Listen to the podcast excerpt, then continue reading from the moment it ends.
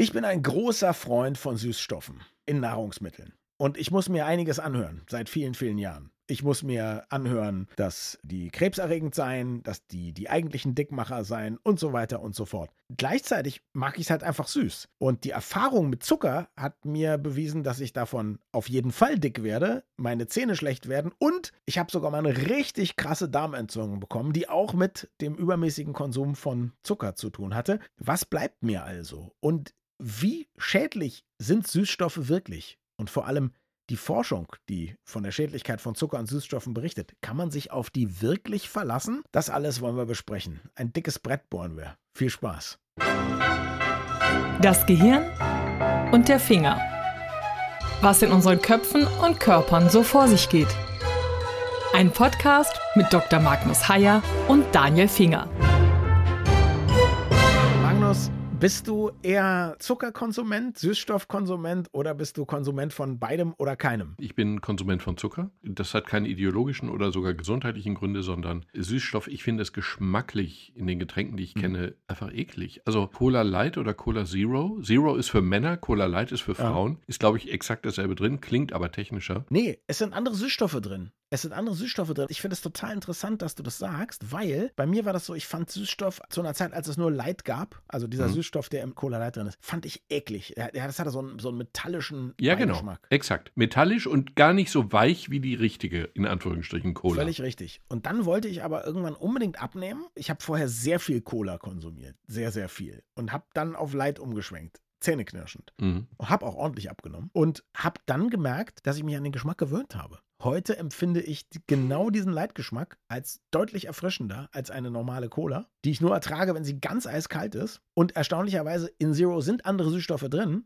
Und ich merke das auch, weil für mich schmeckt sie nicht so erfrischend. Sie schmeckt ganz ähnlich wie normale Cola. Für mich, aus meiner Perspektive, an mhm. jemand, der sich an diesen, ich glaube, es ist Aspartam oder so, ich weiß es nicht, also der sich aber an diesen Leitsüßstoff gewöhnt hat. Das ist definitiv was anderes. Interessant, dass du das nicht magst, ja. So ging es mir auch mal vor vielen, vielen Jahren. Jahrzehnten, muss ich ja sagen. Ich ertrage auch normale Cola nicht. Ja. So kalt kann die gar nicht sein, dass man diese Zuckerplörre sozusagen angenehm findet. Finde ich jedenfalls. Früher habe ich es gemocht, das war aber auch in dem Alter, in dem ich einen speziellen Hustensaft in einer grünen Flasche gemocht habe, der mhm. eigentlich nur ein Zuckersirup war. Mittlerweile ist mir das einfach viel, viel, viel viel zu süß. Ich trinke den Kaffee ohne Zucker. Ich habe mir einfach angewöhnt, dass ich es nicht gerne so richtig süß habe. Okay, na dann bist du ja natürlich in diesem Fall, wenn wir feststellen sollten, dass beides schädlich ist, zumindest die Möglichkeit besteht natürlich immer, dann bist du da fein raus. Das kann man ja auf jeden Fall sagen. Lass uns doch, bevor wir uns den Süßstoffen zuwenden, erst über den Zucker sprechen. Denn ich glaube, darüber weiß man einfach gesicherter Dinge. Nicht? Es mhm. ist deutlich länger, deutlich besser erforscht. Ist Zucker jetzt gut oder schlecht? Die Frage ist natürlich falsch gestellt. Im Lebensmittelbereich ist diese Frage nie zu beantworten. Zucker ist sowohl gut als auch schlecht. Zucker ist ah. erstmal ein ganz normaler Bestandteil der normalen Nahrung. Zucker ist etwas, was wir brauchen. Zucker ist insofern in Maßen genossen gut. Jetzt kommt es auf die Maße drauf an. Die Maße heißt ein ganzer Baumkuchen, eine halbe Tüte Schokobons, sieben Printen, eine Menge Spekulatius und zwei Stück Kuchen. Dazu ein Glas Cola ist wahrscheinlich nicht mehr in Maßen. Naja, also erstmal macht einen ja eine Sache nachdenklich. Ich habe ein paar lustige Zahlen gefunden darüber, wie viel Zucker wir zu uns nehmen. Das ist nicht der Würfelzucker im Kaffee primär. Das sind auch nicht diese neun Stück Zucker in einem Glas Coca-Cola. Das sind in der Regel riesige Zuckermengen in Fertiggerichten häufig. Mhm. Und wenn du mal anfängst, hinten auf die Zutatenliste zu gucken, dann wird dir sowieso ganz plümmerant, weil dann kaufst du irgendwie so ein buttermilchartiges Getränk und dann steht mhm. dann bei einem Discounter, habe ich neulich mal gemacht, da steht dann weniger Fett oder ganz wenig Fett. Und wenn du dann nach hinten drauf guckst, dann siehst du, dass eine Einheit Fett durch zehn Einheiten Zucker ersetzt wurde. Weil irgendwo muss der Geschmack ja herkommen. Und das ist dann nun wirklich echt problematisch. Und da, da kriegen wir den Zucker her. Ich habe in einer Statistik gelesen, dass wir übers Jahr 30 Kilogramm Zucker essen. So. Dass die Amerikaner übers Jahr 50 Kilogramm Zucker essen. Mhm. Und dass die Chinesen übers Jahr 12,5 Kilo Zucker essen. Nun sind die Zahlen, je nachdem, wo du guckst, sind die Zahlen extrem unterschiedlich, also auch die Einzelzahlen extrem unterschiedlich, aber die Relationen spiegeln sich in solchen Untersuchungen häufig wieder. Also wir nehmen, und die Amerikaner zumal, nehmen eine vielfache Menge an Zucker zu uns, als es zum Beispiel die Chinesen tun. Und das hängt vermutlich schlicht damit zusammen, dass wir uns eben von Fertiggerichten ernähren. Und diese mhm. Fertiggerichte, je je besser sie schmecken, desto mehr Zucker ist im Kern drin. Und das ist dann natürlich wirklich ein Problem. Das ist ja interessant. Ich habe schon öfters von dem Buch The Gluten Lie and Other Myth, die Glutenlüge und andere Mythen erzählt, von einem Religionswissenschaftler geschrieben mhm. über Ernährungskulte, der am Ende gesagt hat, der einzige Ernährungstipp, den er geben könnte nach all seinen Recherchen, wäre, iss nichts mehr, was du nicht selber zubereitet hast. Ich habe einen ähnlichen Spruch gehört, iss nichts, was deine Großmutter nicht als Nahrungsmittel erkennen würde, was ja im Kern dasselbe ist. Und wenn man sich daran halten würde, dann würde man tatsächlich sich gesund ernähren. Ich glaube, auf diesen Spruch kann man es runterbrechen, wenn man es denn will. Nur es ist schwierig, jeden Tag selbst zu kochen. Ja, man möchte vielleicht auch nicht. Also manches Fastfood ist ja auch einfach lecker. Aber es ist wahrscheinlich wie immer, du hast ja gesagt, in Maßen ist es so. Jetzt grundsätzlich nicht. Also was ist denn da dran sozusagen? Zucker ist schlecht für die Zähne. Zucker ist der Dickmacher Nummer eins. Das ist zumindest das, was ich immer wieder lese. Früher hat man gedacht, es ist Fett. Heute sagt man, nein, eigentlich ist es ja auch Zucker. Kannst du da mal Licht ins Dunkel bringen? Ich kann nicht richtig Licht ins Dunkel bringen, okay. weil es da wenig Licht gibt. Also gerade im Bereich Verdauung ist es, wie im Darm, haha, eben einfach dunkel. Ziemlich dunkel. Wir wissen immer erstaunlich wenig. Mhm. Was wir aber wissen ist, wenn du viel Zucker zu dir nimmst, dann machst du vordergründig natürlich, nimmst du viele Kalorien zu dir, ist klar. Hintergründig machst du aber noch was anderes, du veränderst die Darmflora. Und das tust du substanziell. Es gibt Bakterien, die lieben Zucker, es gibt andere Bakterien eher nicht so. Und dieses Gleichgewicht, dieses gesunde Gleichgewicht verschiebt sich erheblich. Mhm. Und dadurch verschieben sich zwei Dinge. Vermutlich zwei Dinge. Das eine ist, möglicherweise verschiebt sich dadurch die Nahrungsverwertung. Möglicherweise wirst du dicker, weil du die Stoffe besser aufschlüsseln kannst. Und das zweite ist, es verschiebt möglicherweise das Sättigungsgefühl. Also es verzögert möglicherweise das Sättigungsgefühl. Und das sind drei mögliche Ursachen neben dem Kaloriengehalt, die dazu führen können, dass Zucker dick macht. Nicht nur über die rein kalorische Wirkung des Zuckers, sondern eben auch über diese Nebenwirkungen. Interessanterweise habe ich aber schon ab und zu berichtet von dieser furchtbaren Darmentzündung, die ich mal hatte. Und da mm, war ich ja Gott sei Dank bei einem Pionier der mikrobiologischen Untersuchung in Berlin, Naturheilarzt Franz Häufers, der dann auch so eine Untersuchung mit mir gemacht hat. Und da kam eben raus, ich habe zwei Dinge oder ich habe Bakterien, schädliche Bakterienstämme Stämme, die auf zwei Dinge stehen, unterschiedliche Stämme. Die einen standen wahnsinnig auf Zucker, die anderen standen wahnsinnig auf tierisches Eiweiß. Ich habe dann tatsächlich ein halbes Jahr lang, habe ich so gut wie überhaupt keinen Zucker gegessen. Ganz selten mal ein bisschen Honig, sonst gar nichts. Und ich habe tatsächlich das gleiche halbe Jahr kein Fleisch gegessen. Und ich habe auch noch weitestgehend auf Weißmehl verzichtet. Was für mich, wer mich kennt, das ist so, das ist ungefähr genau das Gegenteil von dem, was ich sonst esse. Damit habe ich mich tatsächlich austherapiert. Zumindest bei mir war das der Fall. Ich hatte mich da komplett geschafft, aus dem Gleichgewicht zu bringen. Zusätzlich natürlich auch noch ein paar Antibiotikakuren und so. Da war schon eine Menge passiert. Hier würde man wahrscheinlich anschuldigen, primär die Fructose, den sogenannten Fruchtzucker. Das macht nicht nur die Bakteriendurchmischung, die gesunde Bakterienmischung im Darm verändert, sondern weil sie auch die Barrierefunktion des Darms verändern kann. Und wenn die Barrierefunktion des Darms verändert ist, dann gehen auch Toxine, Gifte vom Darm, werden die aufgenommen und in der Leber verstoffwechselt oder entgiftet. Barrierefunktion ist im Prinzip das, was dafür sorgt, der Türsteher des Darms, der sagt, nur die Sachen, genau. die wir brauchen, kommen durch. Ne? Genau. Das, was im Darm ist, kann schädlich sein, kann bakterienhaltig sein, wie auch immer, aber es darf eben nicht aufgenommen werden und es darf schon überhaupt nicht ins Blut gelangen. Mhm. Und wenn diese Türwächterfunktion gestört ist, dann kann so etwas passieren. Und das ist dann ein weiteres Problem und das hattest du wahrscheinlich auch. Dann bekommen diese Leute möglicherweise eine chronische Entzündung. Das ist keine genau, Sache, die ganz spektakulär ist, sondern eine, die eben einfach chronisch ist. Die läuft über Wochen, Monate, Jahre, genau. Jahrzehnte. Und das wiederum ist dann das Hauptproblem. Und das gilt weniger, so heißt es jedenfalls, das gilt weniger für Fructose. Also all diese Stoffe sind keine Gifte. Die werden zum Gift, wenn die Menge nicht mehr stimmt. Die Dosis macht das Gift. Ja, und wenn du einen Apfel isst, dann nimmst du Fructose zu dir. Klar, das ist aber nicht das Problem. Die Fructose in den Mengen und auch in der Zubereitung, wie du sie meinetwegen in Fanta kriegst, da wird es problematisch, wenn du eben viel von dem Zeug trinkst. Und okay. das sind dann Leute, die wirklich diese chronische Entzündung haben und diese allgemeinen Krankheitszeichen. Ich muss also meinen Kindern nicht sagen, hört auf mit den Himbeeren, das ist Teufelszeug. Also das. Ja, genau, genau. Also nicht jetzt Äpfel wegschmeißen, weil sie gefährlich sind? Nein, sind sie nicht, obwohl sie Fructose beinhalten. Aber möglicherweise diese Limonaden, diese riesigen Mengen von Limonade wegschmeißen. Also ich meine, wenn ich jetzt ganz zynisch wäre, ne? also es gibt ja keinen besseren Beobachtungsort für Ernährung und Folgen der Ernährung als eine Supermarkt- oder Discounterkasse. Da siehst du ja schlicht und einfach erstens, was die Leute essen und zweitens, was dabei rauskommt. Und es ist natürlich kein Zufall, dass Leute, die da riesige Mengen von Limonade über die Kasse schieben oder Kondensmilch oder so oder Müsli, was ja auch furchtbar viel Zucker enthält, dass diese Leute dann auch so aussehen, als wenn sie stoffwechselmäßig nicht ganz im optimalen Bereich leben. Magnus, jetzt hast du mir von etwas erzählt, dass wir darüber sprechen können. Ich weiß nicht, was sich dahinter verbirgt. Es klingt für mich wie eine Installation von Josef Beuys. Die Zuckerfettwippe. Finde ich die auf der Dokumenta? nee, es ist einfach so, unser Körper versucht irgendwie, sich kalorienmäßig schadlos zu halten.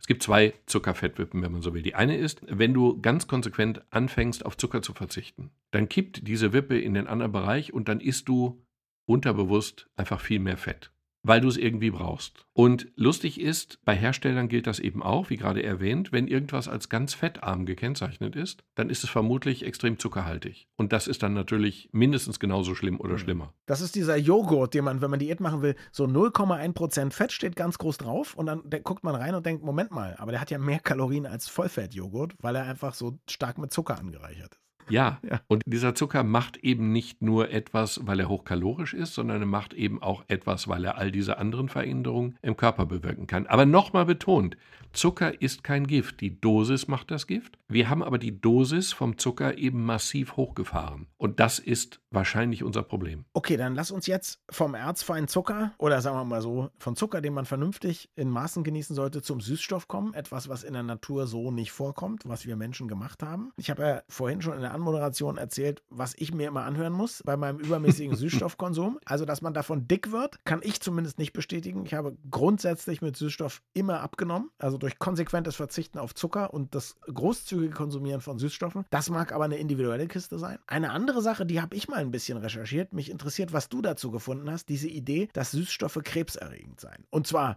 Manche Leute haben ja richtig Angst um einen, wenn sie einen mit dem Leitprodukt in der Hand sehen. Was hast du dazu rausgefunden? Und schlagen dir die Cola direkt aus der Hand. Schlagen sie mir aus, aus der Fürsorge. Hand. Oh, heute gibt es ja auch eine Fanta Zero. Ist genauso gefährlich inzwischen alles. Okay. Da bin ich unsicher. Mhm. Ich bin unsicher, aber es gibt da Regelungen. Also es gibt bei Süßstoffen wie bei anderen Lebensmitteln Untersuchungen. Also es gibt Grenzwerte. Es gibt einfach wissenschaftlich fundierte Grenzwerte. So, die werden im Tierexperiment festgestellt. Du verfütterst Süßstoff an Tiere. Dann stellst du einfach fest, ob die irgendwann Symptome entwickeln. Mhm. Und dann nimmst du die Dosis, rechnest das um auf den menschlichen Körper und dann teilst du die Dosis, ich weiß nicht, ob das immer so gemacht wird, durch 100. Dann hast du einfach einen, sozusagen einen Sicherheitspuffer, einen großen, großen Sicherheitspuffer, den du ja auch haben willst. Und dann legst du eben einen solchen Grenzwert fest, einen sogenannten ADI, Acceptable Daily Intake, also unbedenkliche tägliche Dosis. Bei Aspartam zum Beispiel gibt es diese Grenzwerte und da sagt man ja auch, dieser Stoff kann Krebs erregen. Wenn man das aber dann umrechnet, kommst du darauf, dass jemand, der dadurch in kritische Bereiche kommt,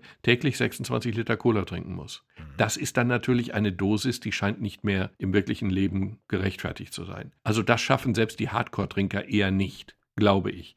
Auch du nicht, der du viel Cola zu trinken scheinst. Ich finde es total spannend, weil ich Folgendes rausgefunden habe. Es mhm. gibt einen ganz klar definierten Zeitpunkt, ab dem sozusagen Leute gedacht haben, oh Gott, das ist krebserregend. Das ist ein einzelner juristischer Fall gewesen in den USA, wo eine Frau in relativ jungen Jahren Krebs gekriegt hat. Und das Einzige, was sie jetzt nun gedacht hat, weil sie hat sich ja nichts zu Schulden kommen lassen, hat wahrscheinlich hm. auch nicht gewusst, dass, ich glaube, mehr als die Hälfte, aber jedenfalls rund die Hälfte aller Krebsarten genetisch bedingt sind. Ich weiß auch nicht, ob das damals schon Forschungsstand war. Sie wusste nur, sie hat am Tag vier, fünf, keine Ahnung, sechs Liter Cola Light getrunken und so Leitprodukte. Daher muss es kommen. So. Und dann wurde, ich glaube damals Coca-Cola verklagt und die hat dann so eine kleine Bewegung losgetreten. Die Leute haben dann ihre riesigen fünf Gallonen oder was weiß ich, wie viel das ist, diese gigantischen Cola-Leitflaschen ausgegossen in Gullis und so. Und darüber hat das gesamte Fernsehen berichtet. Es wurde da ein Vergleich geschlossen, weil die PR einfach zu schlecht war. Es wurde natürlich mhm. nie nachgewiesen, dass das daher kam. In allen späteren Studien ließ es sich eben auch nicht schlüssig nachweisen, dass eine Menge, die man überhaupt trinken kann, ohne von der Flüssigkeitszufuhr zu sterben, zu Krebs führen kann. Aber das ist so das Ding, wo das ins Bewusstsein Bewusstsein kam, erstmal in den USA und dann wurde hier eben auch darüber berichtet. Was ich toll finde, ja, weil dort kann man ja aus allem einen juristischen Case machen. Hier wäre das Ding wahrscheinlich gar nicht zugelassen worden zur Klage, ja. Das vielleicht als eine Geschichte dazu. Und eine zweite Sache, für mich ist das so frappierend. Kennst du Root Beer? Ja. Das schmeckt ja nach, ich habe jetzt vergessen, wie dieser Stoff heißt, aber Früher wurde der gewonnen aus der Rinde des Sassafrasbaumes. Das ist ein Baum in den USA, der riecht so ein bisschen süßlich, lakritzig, auch wenn man dran vorbeigeht und so weiter. Und die nordamerikanischen Ureinwohner haben in den letzten tausenden Jahren oder Jahrhunderten auf jeden Fall immer daraus ihr Rootbeer gemacht. Mit Alkohol. Heute mhm. ist es ja ein reines mhm. Softdrink. Und in den 70er Jahren hat man festgestellt, mit Versuchen bei Ratten, das Ding ist krebserregend. Wurde sofort verboten und deswegen ist dieser Stoff, der heute im Rootbeer drin ist und so, ist alles künstliches Aroma. Schmeckt genau gleich, so. Manche mögen es, manche nicht.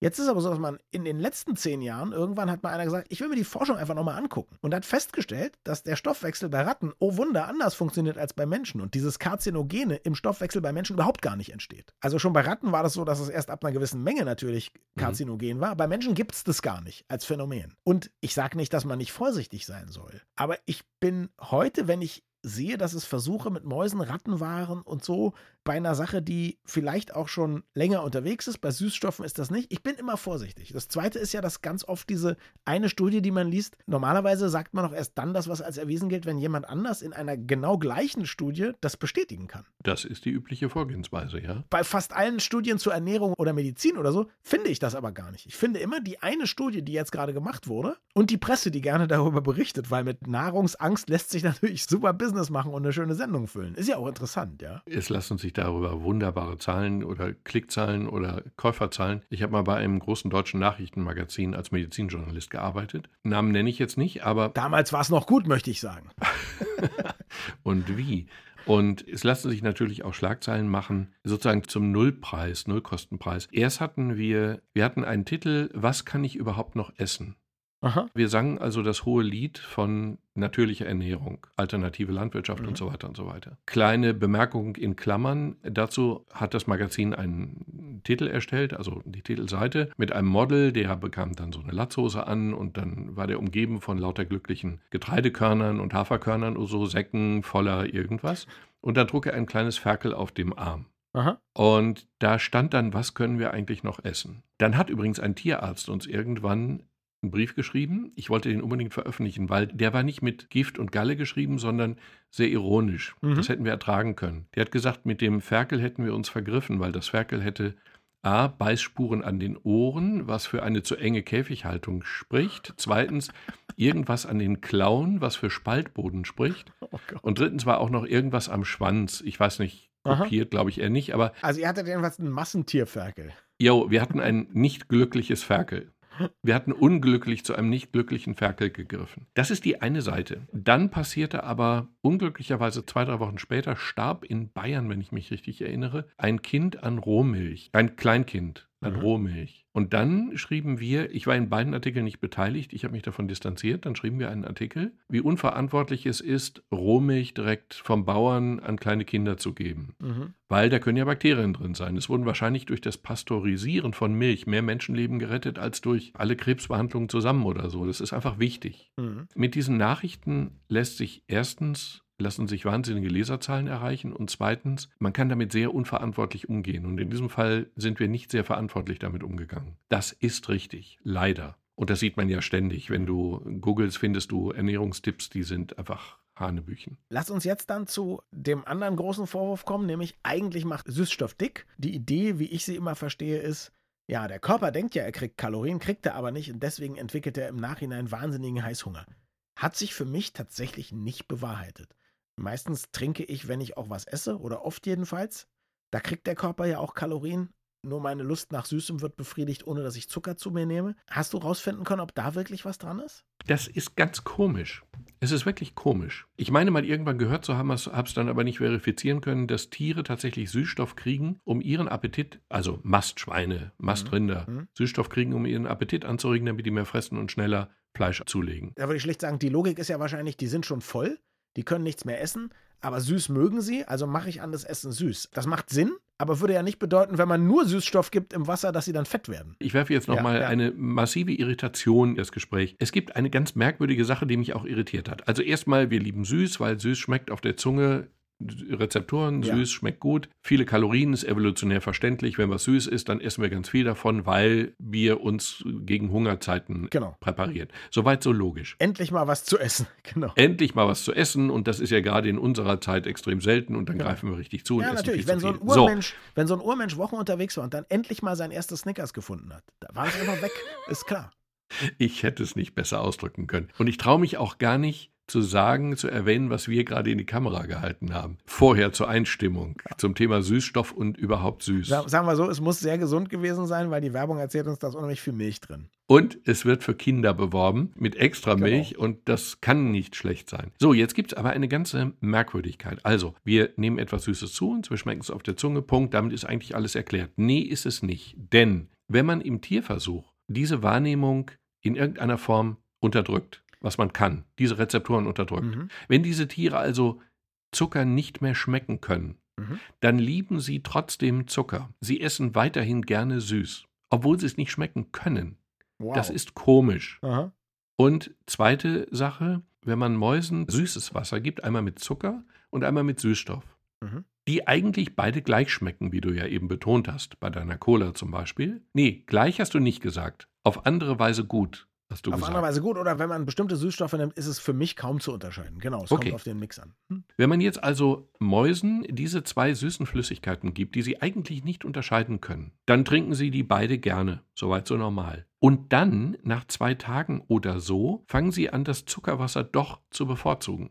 Die können den Unterschied nicht schmecken, aber sie trinken lieber Zuckerwasser als Mhm. Süßstoffwasser. Aha. Da gibt es jetzt eine merkwürdige Erklärung. Die Erklärung ist nämlich die, dass irgendwas im Darm passiert, klar, und im Darm ist es dann anders. Der Darm kann Zucker verwerten und aus Süßstoff kann er nicht viel machen. Klar. Und insofern gibt es jetzt irgendwie ein Signal vom Darm Richtung Gehirn, Richtung Hirnstamm vermutlich, und das vermutlich über den Vagusnerv. Das ist so ein furchtbar dicker Nerv, der ist so schön dick, dass man ihn im Prep-Kurs auch wirklich präparieren kann. Ganz ein Erfolgserlebnis. Und dieser Nerv ist keine Einbahnstraße. Dieser Nerv bringt Botschaften vom Gehirn Richtung Körper, Richtung unten, auch Richtung Darm, aber eben auch Informationen aus dem Darm Richtung Gehirn. Und wer mehr darüber wissen möchte, wir haben auch eine ganz tolle Folge über den Darm schon gemacht. Ja?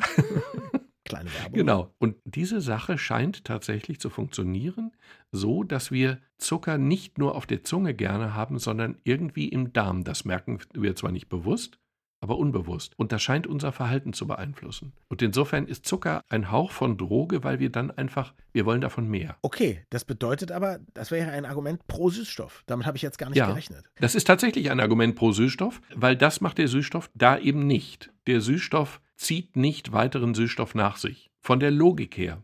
Magnus, was wäre dein Fazit? Also Süßstoff können wir gar nicht schaffen, die Mengen, die für uns schädlich sind. Da bin ich jetzt mittlerweile, also fühle ich mich, fühle mich ganz gut, ja, mit meinem Süßstoffkonsum. Äh, äh, Zucker, wie viel Zucker darf ich dann am Tag? Nicht mehr als 5% freier Zucker, sagt die WHO. Wie 5%? Das heißt, das ist abhängig davon, wie viel ich esse. Wenn ich ta- 10 Kilo esse, dann dürfen davon, Moment, ich muss mal rechnen. Wäre die, wäre die Logik. Nicht mehr als 5% der Gesamtenergie. Und wenn du dich sowieso immer überfrisst, dann darfst du auch mehr Zucker essen. Ich finde diese Zahlen unglücklich. Du kannst nicht mit dem Taschenrechner ständig neben dem Teller sitzen. Das ist unästhetisch, auch für deine Nachbarn. Da finde ich die Deutsche Gesellschaft für Ernährung etwas charmanter. Die gibt diese konkreten Zahlentipps nicht. Sie empfiehlt nur, Zitat, komplexe Kohlenhydrate. Das heißt, der Zucker, der im Apfel gebunden ist oder wo auch immer, mit dem kannst du dich eigentlich nicht überfressen oder vergiften. Also wenn du dir was Schlechtes tun willst, dann musst du den Zucker schon als Zucker irgendwo reinschütten oder reinschütten lassen. Also mein Zucker ist in der Marzipan-Rohmasse gebunden. Da ist er übrigens völlig unschädlich. In Marzipan ist Zucker komplett unschädlich. In gebrannten Mandeln, soweit ich weiß, auch. Haben wir noch Dinge, die wir uns frei reden wollen? Ja, ich glaube, Schokonikoläuse sind auch äh, befreit. Aber ich glaube, die Kernbotschaft muss einfach sein, ganz schlicht, vielleicht auch unspannend oder enttäuschend. Die Kernbotschaft kann eigentlich nur sein, in Maßen ist auch Zucker völlig okay. Der Apfel ist ganz sicher okay und zwei oder drei auch. Und ein halbes Glas Cola ist auch okay, aber zwei, drei Liter sind es dann irgendwann eben nicht mehr. Und da ist Süßstoff vermutlich eine gute Alternative, wenn man dann tatsächlich Cola will. Morgen gibt es Apfelkuchen mit Eis. Ich trinke dazu aber ein Leitprodukt. Und ich liebe Fruchtsäfte und die sind ja in keinster Form zuckerfrei. Danke fürs Zuhören und bis zum nächsten Mal. Wir freuen uns immer über Feedback an mail.gehirnfinger.de.